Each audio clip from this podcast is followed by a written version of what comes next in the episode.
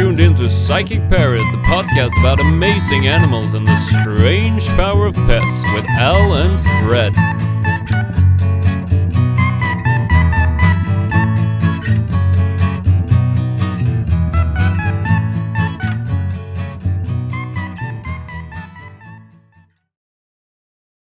Welcome back to um, Psychic Parrot. We're here with the great ape himself, uh, Alistair Goodwin, and me, Frederick Eckhoff. And yeah, we've heard some exciting uh, monkey news. No, uh, ape news. Fake news. Uh, fake, not fake news, Ape but news. ape, ape news. Somewhere in the middle. Yeah. Fake ape news. So uh, What kind of ape do you most identify with? It's gonna be, uh, uh, yeah, identify with. Maybe it's the gorilla, a little bit more lazy. Oh, they're also high strung though. I don't know if I identify with them at all. The orangutan or the sexy monkeys? I don't know anything years. about orangutan behavior at all. Like all I see is them like photos of them, just like, hey, look at my cuddly little baby, Yeah. sitting and chilling or hanging in something by their arms. There's not never any research about orangutan behavior. I actually know something about orangutan behavior. It's Uh-huh. funny. Like, I actually um, deleted this from the podcast because I thought it was too off topic. Oh, well, here it is. Here it is. so, um, the male apes develop these big, like, flappy Yeah, yeah, yeah. faces, and those can take up to twenty years to develop. Wow. Like, it's not just like a casual, like you go into um, adolescence and grow these things. It's like it happens when it happens Yeah. because it's not good for some of them to show that they're also a dominant male Hmm. because that's dangerous for orangutans and each other. So a lot of the time they'll either like get in a fight or sort of pretend they didn't see each other, That's great. Just ignore each other and just war do, do, do, like Oh, a nut! Look at a nut. Yes. uh, and they found this thing out by testing their poop and seeing how much testosterone was in it. huh. So they got some apes without the f- big things Yeah. Um, and some apes that didn't and figured it out. Yeah, and they also get this like chest cavity flappy sac thing Yeah. that they can produce this super loud hooting Yeah. that can travel for ages. you can hear it from a while away. Yeah. yeah. But anyway, that was supposed to be cut from the podcast, but it's still quite interesting. Tiny glimpse into the orangutan behavior. Yeah. Hmm. Also, just an indicator that I do more research than everything I put in the podcast. Maybe. Maybe you planned it. maybe. I mean, maybe. Psychically. Who knows? Psychically seeing Fred talk about orangutan Yeah. behavior. Yeah. So to answer the question, I probably end up gorillaing.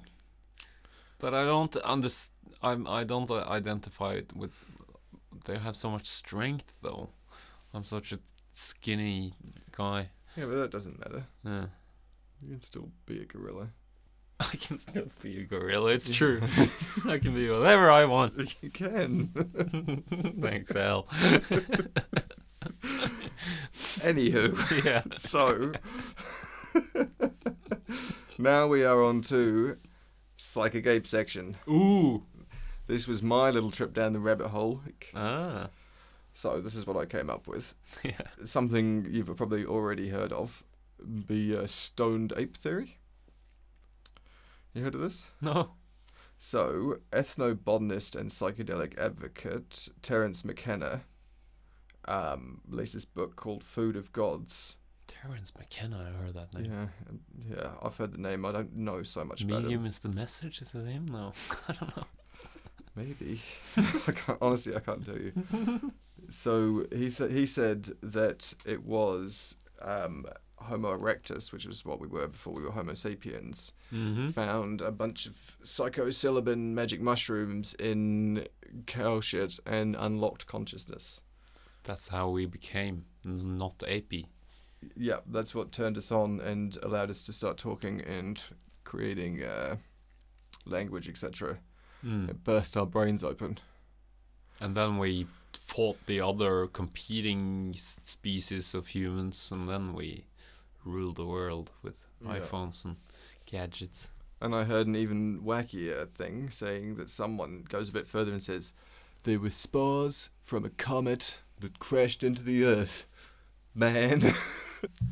The apes. Is he talking Yeah. about apes? so this spore would have come off this comet, Yeah. created mushrooms, mushrooms eaten by apes. Ah, okay, yeah. Now I get it. like in Um, Tintin. Yeah. There's an episode where there's a comet crashing uh, out in the middle of the sea, and then the whole comic is about the journey to this, and then there's like these mushrooms growing on it that just pops out. But I don't think they eat it. I don't remember how it ends. I wonder if uh, Tintin is an allegory for the stoned ape theory. Mm-hmm. Might be. Maybe. that would be amazing if it was. So this, yeah, it was like our kickstart into cognition, Mm. um, and this was when sort of like cave paintings and basic technology and stuff started. Mm-hmm. Um, And then they invented the razor blade. Then they shaved, and then they became human, right? and then they shaved, and then they became humans. yes, they invented the razor, shaved off all their hair, And then And the human race started. the human race started. Yeah. Yeah, because I know you're crea- uh, you're a creationist, Fred. Yeah. It's what I was taught in school, and then it's it. yeah.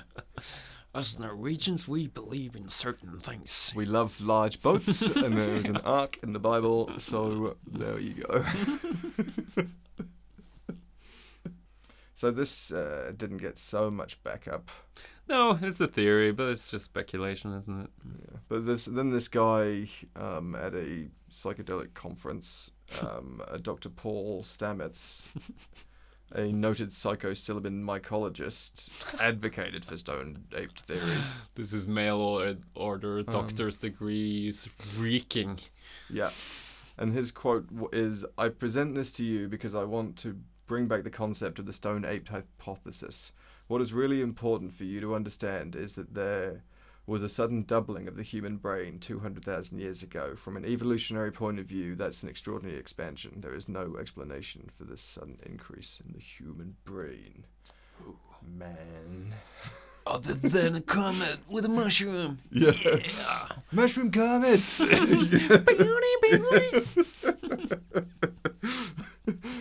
Who told you this? A mushroom told me this, man. Gonna have to I heard it from the sauce. Yeah.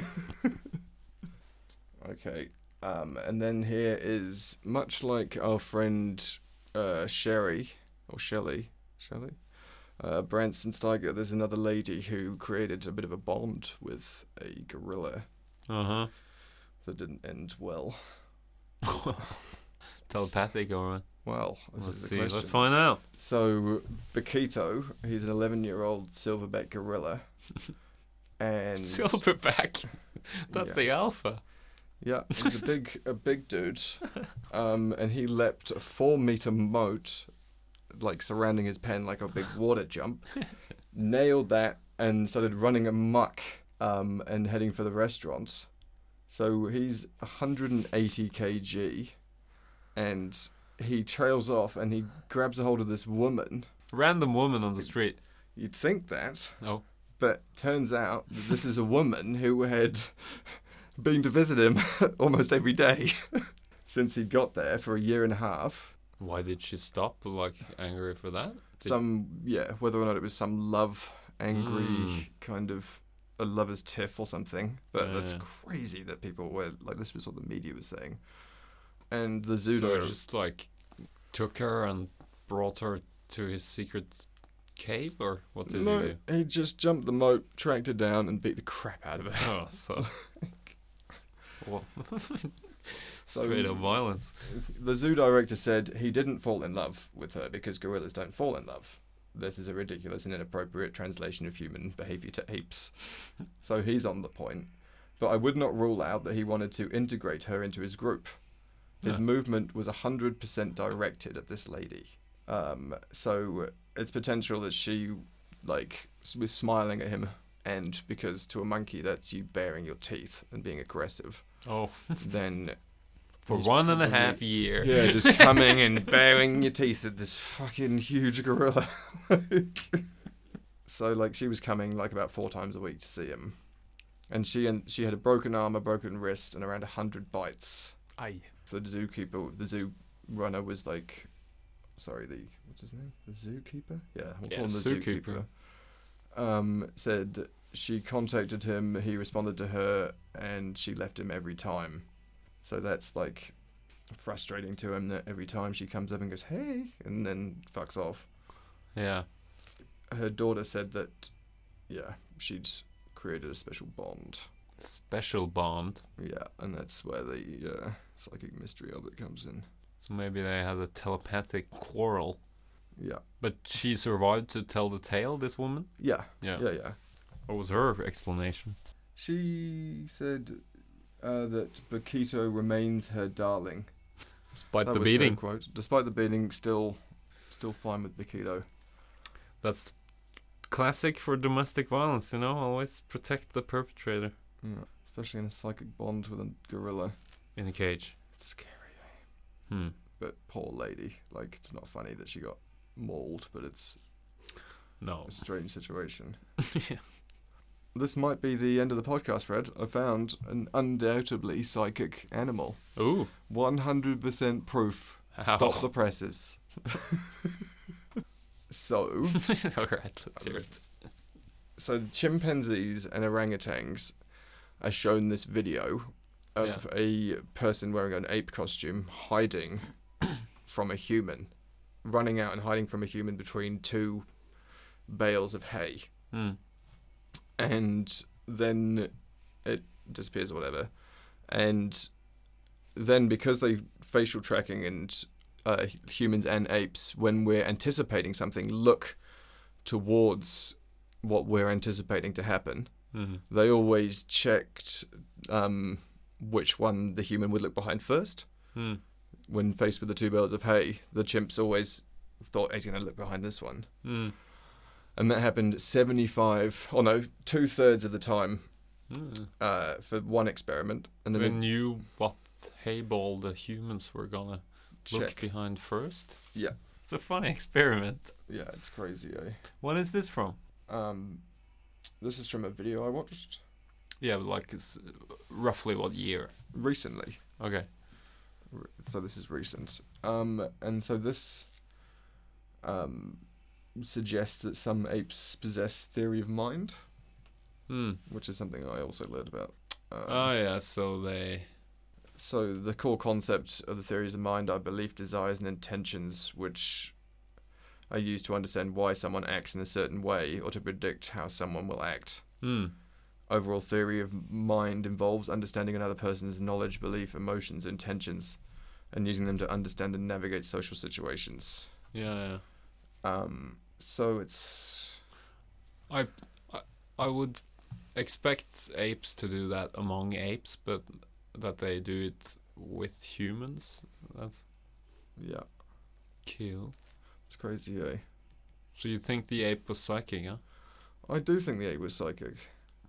But it's like if you yeah, but it's an interesting thing this whole theory of mind um because it's like if I have a box Hmm. and it has the word cake on it and I show it to you and go what's in the box, Fred? Hmm. You say Rock. Cake. and then I open it and it's an orange. Ah. Um and then you then Fred number 2 comes in Hmm. and you say, "Well, we're going to show Fred number two the box." What do you think he's going to think's in there?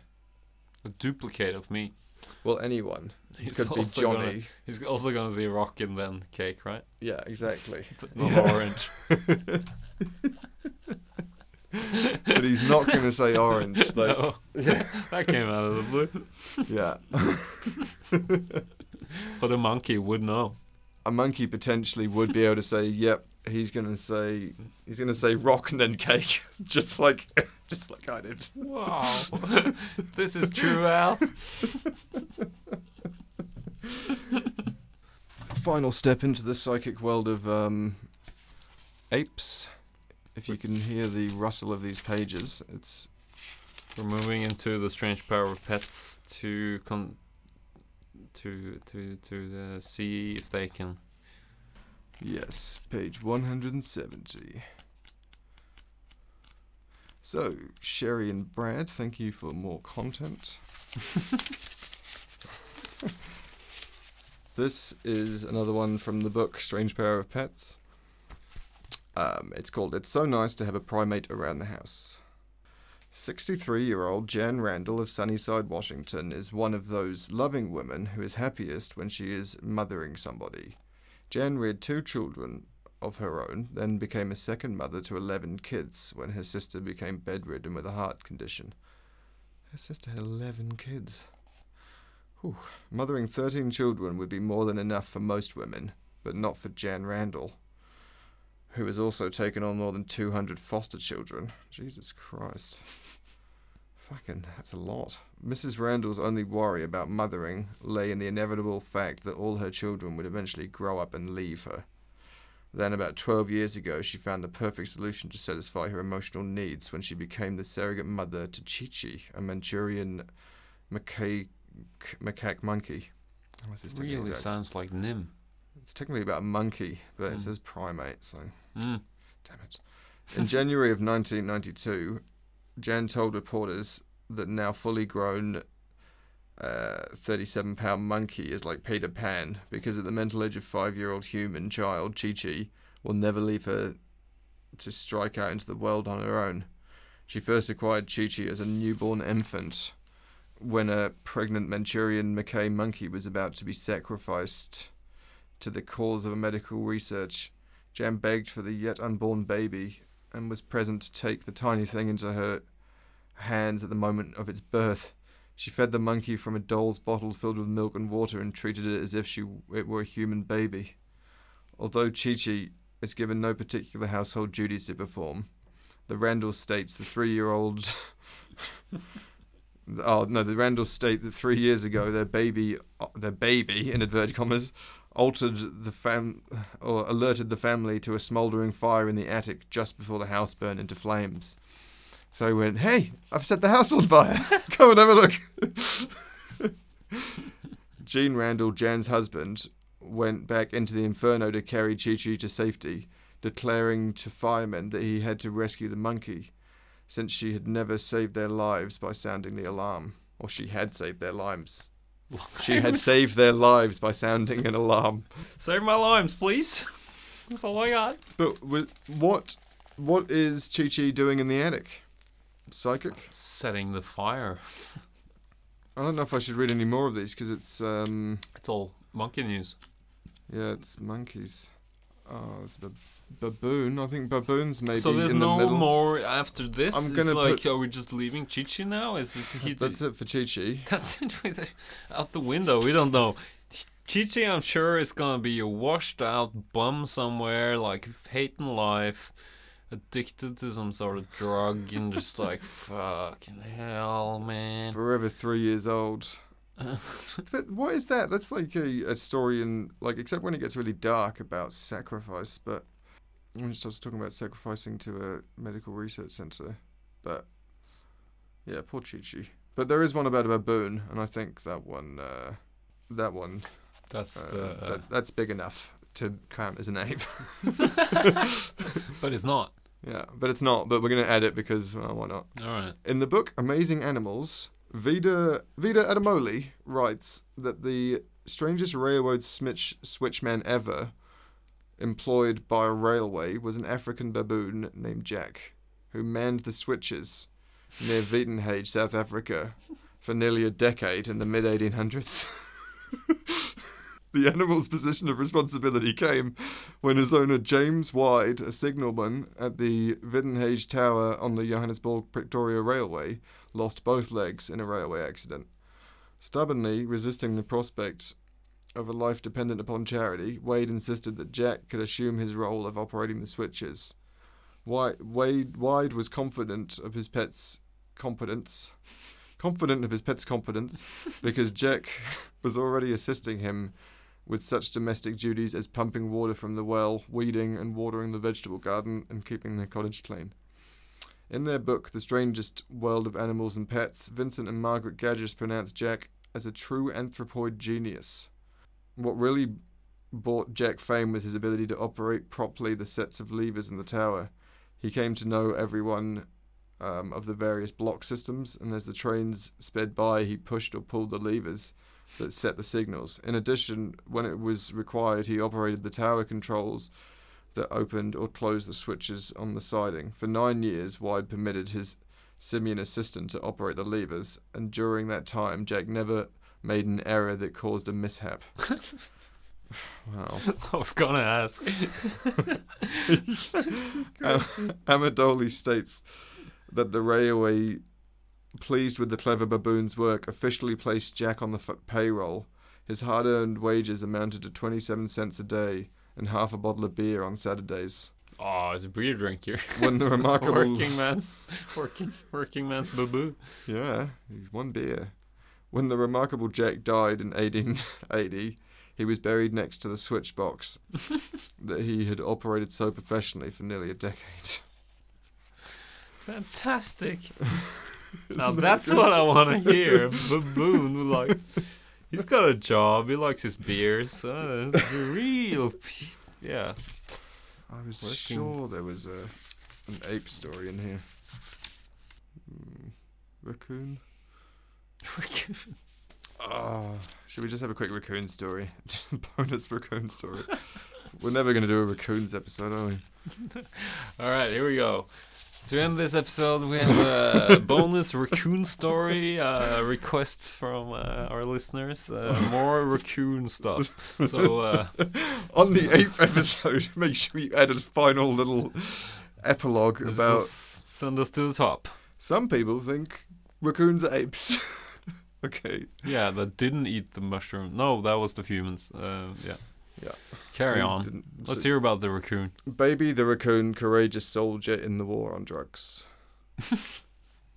Far stranger than the dynamic duo of Robin and Batman in the war against drugs and crime is the bizarre partnership of 41 year old Erica N. Wolf, AG, aka James Lewis Wilson. What? And her sidekick, Baby the Raccoon.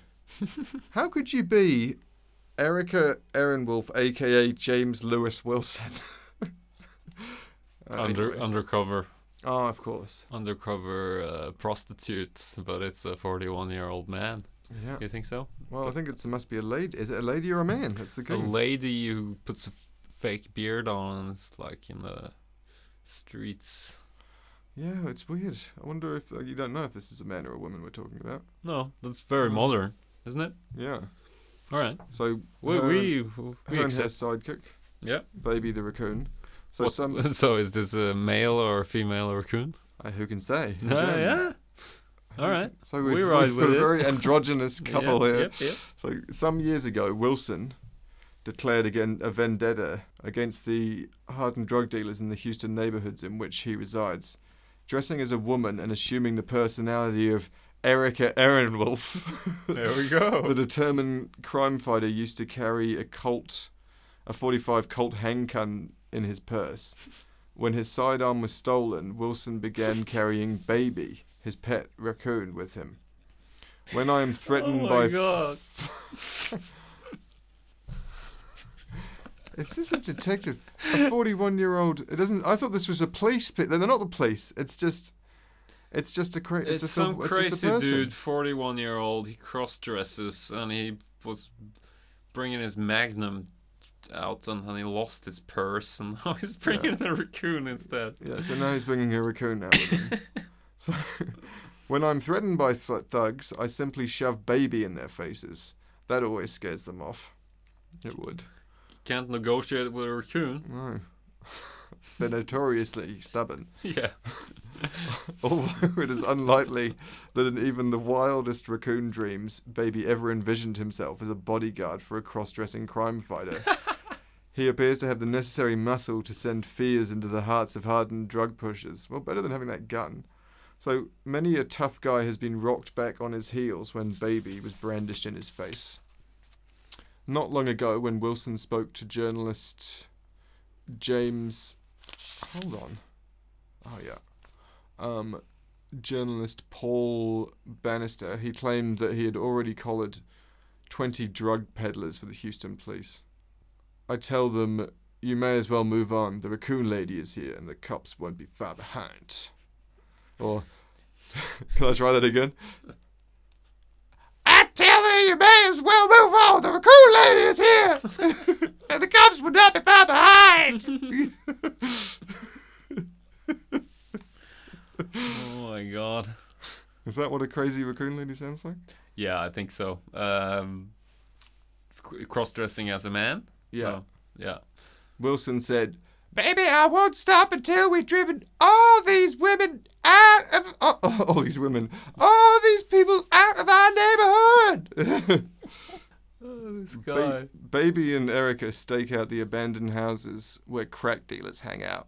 Then they boldly walk in and tell the hoodlums that it's time for them to hit the road. The police come when he calls, Wilson said, because he does not call as a victim reporting a crime. I tell them, come and take away the drug dealers I found! The drug pushers have retaliated by killing Wilson's two pet cats. They tried to scare me by leaving the skin of one of my door. he remembered angrily.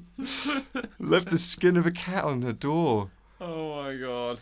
Wilson has reinforced his apartment so the invaders can no longer penetrate his defenses. And I've got baby and an M1 carbine if they push their luck. M1 Caravine. oh, Oh, I wonder what she sounds like really. when Wilson was questioned about a mysterious fire that not long ago destroyed a notorious crack house, he only commented that if the raccoon lady and baby were responsible, it would not be very wise to discuss it. Wonder who was responsible, the baby or her? not baby. That's You don't think baby's Clear. going to light the fires? Houston police officer Dana Wagner conceded that the raccoon lady and her sidekick had called in the authorities to arrest drug dealers on numerous occasions. But we don't recommend the public go to crack houses like we do. It's dangerous. never go in without a raccoon. Yeah. Another Houston cop admitted that the two bizarre crime busters went into a lot of places where police couldn't go. What Erica and what Erica and Baby do is dangerous, but they get arrests. It's those. It's all about the numbers, isn't it? yeah. Yeah. Yeah. That's the arrests. that's some crazy, crazy cross dressing. You're up the case, McGonagall. I wonder how this played out later and how it all fell apart. Do you think it was real? Uh, that happened? that there actually was a cross-dressing Crime. forty-one-year-old dudes with a raccoon in Houston in the crack houses. Yeah. Sounds about right, doesn't it? Yeah, that was my impression of somebody on crack with a baby raccoon. Yeah, for sure. That's what I expect too. or his drug of choice was like whiskey or something like that. And just, I hate crack. yeah. I love whiskey. and baby loves too. Baby loves whiskey. Yeah. All right, ladies and gentlemen, Well, there you go. A little bit of bonus content. that uh, s- solidified our uh, our claims about the apes that they're uh, they have special powers. Mm-hmm. Right. Um, thanks for listening, and uh, tune in next time at Psychic Parrots. Same ape time, same ape hour. yeah, the ape of the hour.